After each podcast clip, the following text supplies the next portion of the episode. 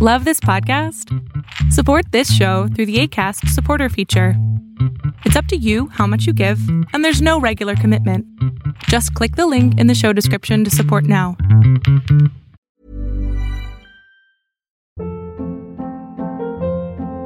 Hold up. What was that? Boring. No flavor. That was as bad as those leftovers you ate all week. Keke Palmer here, and it's time to say hello to something fresh and guilt-free. Hello Fresh. Jazz up dinner with pecan-crusted chicken or garlic butter shrimp scampi. Now that's music to my mouth. Hello Fresh. Let's get this dinner party started. Discover all the delicious possibilities at hellofresh.com.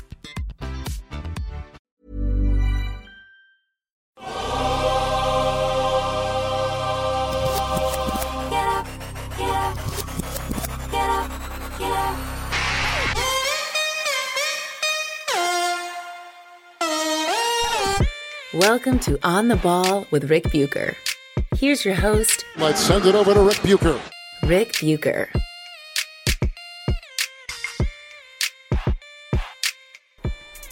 This is On the Ball on the United WeCast Network, and I am Rick Bucher.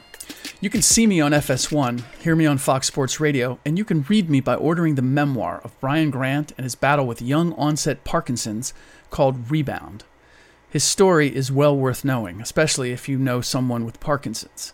Order your copy on Amazon or visit your favorite brick and mortar bookstore to grab one. Are you a Kindle reader, audiobook listener? We've got those versions as well. Support Brian's Foundation, which supports those afflicted with Parkinson's, and pick up your copy today. You can also follow me on both Twitter and Instagram at Rick Bucher. I'm a lot of places. But there's only one place you can hear me talking about story angles and perspectives that you are not likely to find anywhere else, primarily but not exclusively involving the NBA, and that is here. In discussing the NBA's Most Valuable Player Award recently, I mentioned that it seems as if the award tilts toward offensive statistics, and voters give short shrift to what a player does at the other end of the court. To which someone said, You have a Defensive Player of the Year award. The MVP should tilt toward offense. I don't agree with that, but it's an interesting thought. And my guess is it does have something to do with why the vote goes as it often does. The odd part of debating the MVP award is that we end up microanalyzing the very best players in the league and calling out their shortcomings. It's an unfortunate consequence for having an all time great season. But I don't know that there's a way to avoid it. A quick synopsis on why I gave my first MVP slot to Giannis Antetokounmpo and the second to winner Nikola Jokic. Giannis was on my ballot the last two years, previous two years, but not in the top spot. That's because I didn't see him as a playmaker, someone you could run your offense through successfully. The statistics were there, the record of the Milwaukee Bucks overall was there, but I just did not feel as if Giannis was the engine to it all. His energy, his defense, his skills, scoring in the open court and around the rim, all of that put him in the MVP conversation. But not better last year than LeBron James on my ballot or James Harden the year before. He's still not an elite playmaker by any means. But he has improved, largely because he's learned how to operate in the mid and pinch post as well as on the block. He took fewer threes this year and more mid range shots, a necessary component to being a playmaker from that area. If teams don't feel the need to guard you, either because they know you won't shoot that shot or you won't make it if you do, it's awfully hard to find someone else open. This is why I've stood steadfast on the idea that while developing a three point shot is nice, I don't want Giannis operating above the three point arc. That's not where he's going to be most dangerous. That's not where LeBron James or Kevin Durant or any top scorer and ideally playmaker is operating. Steph Curry is one of the few exceptions. And even he, when he finds the ability to get inside, is doing more damage than simply hoisting from long range. So, my belief is the three point shot for him is nice, but the mid range shot is what is essential. And he's starting to show signs of not only having one, but being willing to take it and being confident in it. A player also can't lead a team if he looks hesitant or scared. And quite frankly, that's how Giannis looked a lot of the time that he caught the ball more than three feet, but less than 15 from the basket last year and the year before.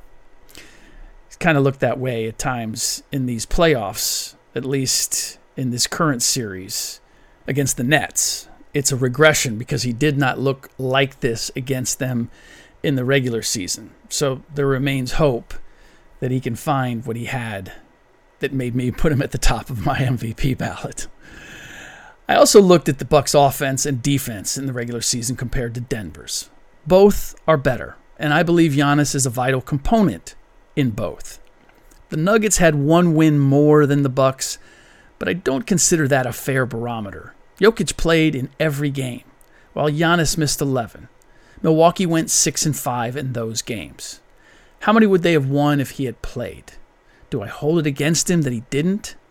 A host of players missed too many games this year to be considered for MVP. Harden, LeBron James, Kevin Durant, even though Harden and LeBron James, if I'm not mistaken, received a vote from someone, a fifth place vote. I'm not sure why you would waste one on guys that had absolutely no chance of winning. But in any case, Giannis playing 61 of 72 games makes the cut for me rather easily. When we get down to missing a quarter of the season, then it becomes a factor in my thinking. A third, for sure. Especially in today's load management era where players are practically being encouraged to miss a few games over the course of the season. Show me the scale to accurately weight a team's overall record and how many games its MVP might have missed, and compare that to other teams and their record with and without their MVP. MV, Embiid slid on my MVP ballot largely because he's not the playmaker that either Giannis or Jokic are, or at least he didn't demonstrate that during the course of the season. And I wouldn't have been so definitive about the difference between Embiid and Giannis as playmakers a year ago. To be clear, I don't mind that Jokic won. What I mind is the idea that he deserved it because the Nuggets lost Jamal Murray and Will Barton at the end of the season, and the Nuggets kept on rolling without them. Murray, for anyone paying attention, was nowhere near the Jamal we saw in the bubble. He was about as good this season as he had been in the regular season before the shutdown. Wasn't an all star then, wasn't an all star now. So let's not pretend that they lost an all star caliber sidekick to Jokic. Also, a week before they lost Murray, they traded for Aaron Gordon. And a week later, they got back Gary Harris from injury. Michael Porter Jr. blossomed, going from a 14 point scorer in February to a 24 point scorer in April in Jamal's absence. Their schedule also softened mightily during the time that Jamal was out. Half of their 22 games were against non playoff teams and only two were against teams that made it out of the first round. None of this should be held against Jokic. It's not his fault. He doesn't get to decide who they play and when and who's injured and who's not and who comes back. None of that. I don't fault him for any of this. I fault anyone who tries to paint the narrative that the Nuggets face the same challenges that they had previously, only they were doing it without a, number of key players. Yes, Jamal Murray and Will Barton were out, but they had enough coming from other places that it wasn't all completely on Jokic's shoulders to keep them going, particularly against the teams that they happen to play at the end of the season. One last point Chris Paul deserved to be higher in the final voting. I know sometimes we get distracted or swayed by seeing what a guy and his team are doing in the postseason. But I felt that even during the season. And it's my fault that I slid him down a bit on my ballot. I originally planned to have him third and Embiid fourth. Embiid coming back at the end of the season and what he did, Philadelphia finishing as high as they did, all of that swayed me. In retrospect, I shouldn't have been swayed. Uh, Chris Paul wasn't as high as, as he should have been, I suspect, because voters lean too heavily on stats to make their decisions. And much of Paul's impact on the Suns can't be measured in numbers other than their win loss record. But you saw it in the first round when he sustained his shoulder injury, and Phoenix almost immediately unraveled. His leadership, his floor generalship, simply breeds confidence and calm. And there's not a real number that you can put on that. There's no statistic that I've seen or analytics that captures that. The ball is secure in his hands in a way it is not with LeBron or Luka Doncic or James Harden, in that he produces damn near as many assists, in some cases more, but doesn't give the ball away. Someone made a case once about how assist to turnover ratio is not an accurate stat when it comes to measuring pure passing. And that is true because there are a variety of turnovers beyond passing the ball to an opponent. But it does reflect a steady hand, the ability to produce a shot attempt and therefore a chance to produce points with nearly every possession. That is a woefully undervalued ability these days, as I mentioned in an earlier podcast. Okay, so that wasn't the last point. This is. Jokic is a perfect example of players whose efficiency in playing limits their exposure to injury, a subject I hit a few podcasts back for those just joining us. Jokic won MVP in part, or at least he was given tremendous amount of credit for the fact that he played every single game this season and was the only MVP candidate who could claim that. Now, his skills make it possible for him to have a huge impact on the game without tearing down the rim, flying by guys at 100 miles an hour, or crossing them over with joint torquing changes in direction. I believe that that is what is missing and why aside from all our or in spite of all of our advances and developments in sports medicine and uh, understanding of the effects of fatigue and sleep and travel, that we're still having these catastrophic injuries to our star players. And in part, I say it's inefficiency in how the game's played, and how they play the game, and the fact that athleticism and doing athletic things in order to be impactful has become the rule rather than the exception. But rather than scrutinize what I consider the relative strengths and weaknesses of the MVPs any more than I already have, I'd rather look at who was in the running and what it says about the current state of our game. Check out these names and tell me if you find someone or something missing. Here's the list of players who received a vote in the MVP voting this year. Nikola Jokic, Joel Embiid, Steph Curry, Giannis Antetokounmpo, Chris Paul, Luka Doncic, Damian Lillard, Julius Randle, Derrick Rose, Rudy Gobert, Russell Westbrook, Ben Simmons, James Harden, LeBron James, and Kawhi Leonard. Those are all the players who received an MVP vote or appeared in one of the five slots on one of the 100 ballots from writers and broadcasters. Derrick Rose is the exception. He received the 101st first place vote from the fans. Do you see what's missing? How about American born and developed players under the age of 30 among the first five? Or American born and developed players under 30 who you could envision being among the top five someday. Julius Randle is the only American born and developed player on the entire list, and I'm shocked 12 voters found a place for him among their first five. When it comes to MVPs, I'd say the fans got it more right choosing Derrick Rose than those 12 voters who chose Julius Randle. Look at the first six again. Half of them are foreign players. Another is 36 in Chris Paul. Steph is 33. The 20 something Americans can score the ball, like Devin Booker and Bradley Beal and Donovan Mitchell. Or they can shoot threes like Buddy Hield or Duncan Robinson. Or dunk like Aaron Gordon.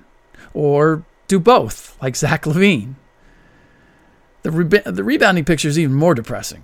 The top six reads like a United Nations roll call Gobert, Capela, Vucevic, Kanter, Jokic, Valanciunas. What do they have in common?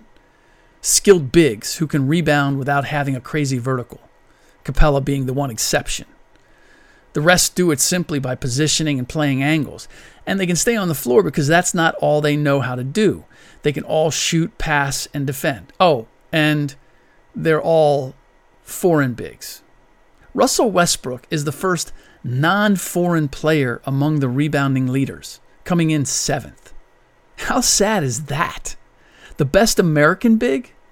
DeAndre Ayton at ninth, followed by Randle at 10th. But back to the search for MVP candidates among our 20 somethings. Someone who can run a team, who can be a scorer and a playmaker on a championship contending level. Where are they?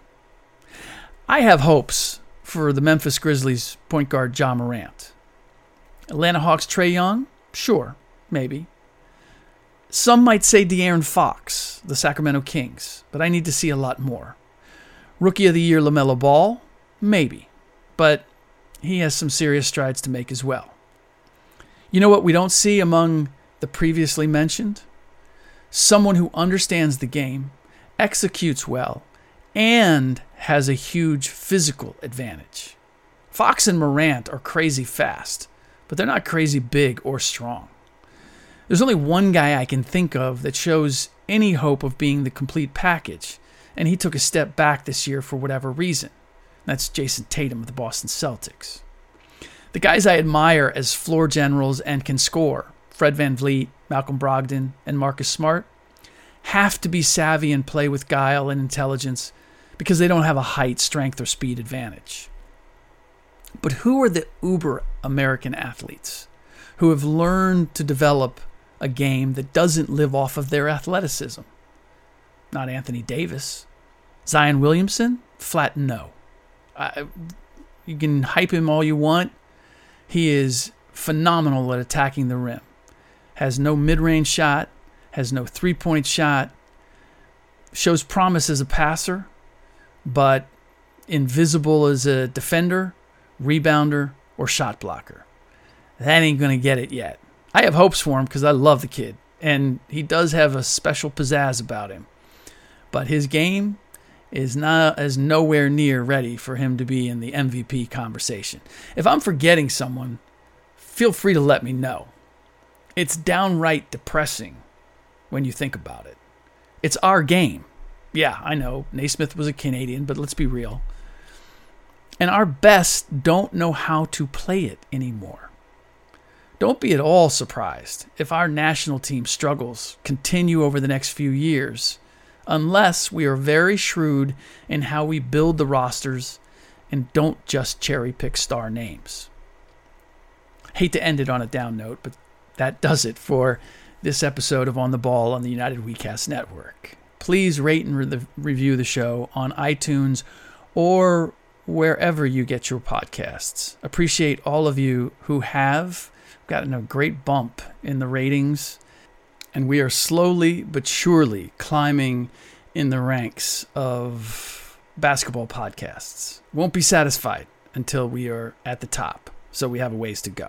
Another super doubleheader on tap. We've got the Nets at Milwaukee and the Clippers in game two in Utah. Put up or shut up time for the Milwaukee Bucks.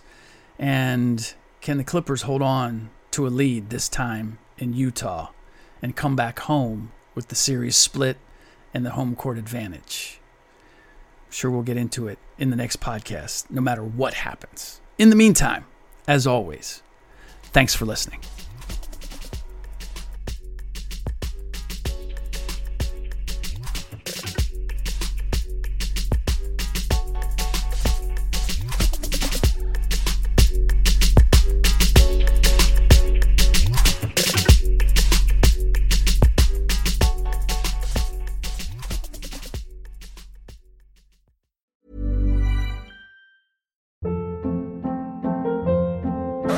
Hold up. What was that? Boring. No flavor. That was as bad as those leftovers you ate all week. Keke Palmer here, and it's time to say hello to something fresh and guilt-free. Hello Fresh. Jazz up dinner with pecan-crusted chicken or garlic butter shrimp scampi. Now that's music to my mouth. Hello Fresh. Let's get this dinner party started. Discover all the delicious possibilities at hellofresh.com.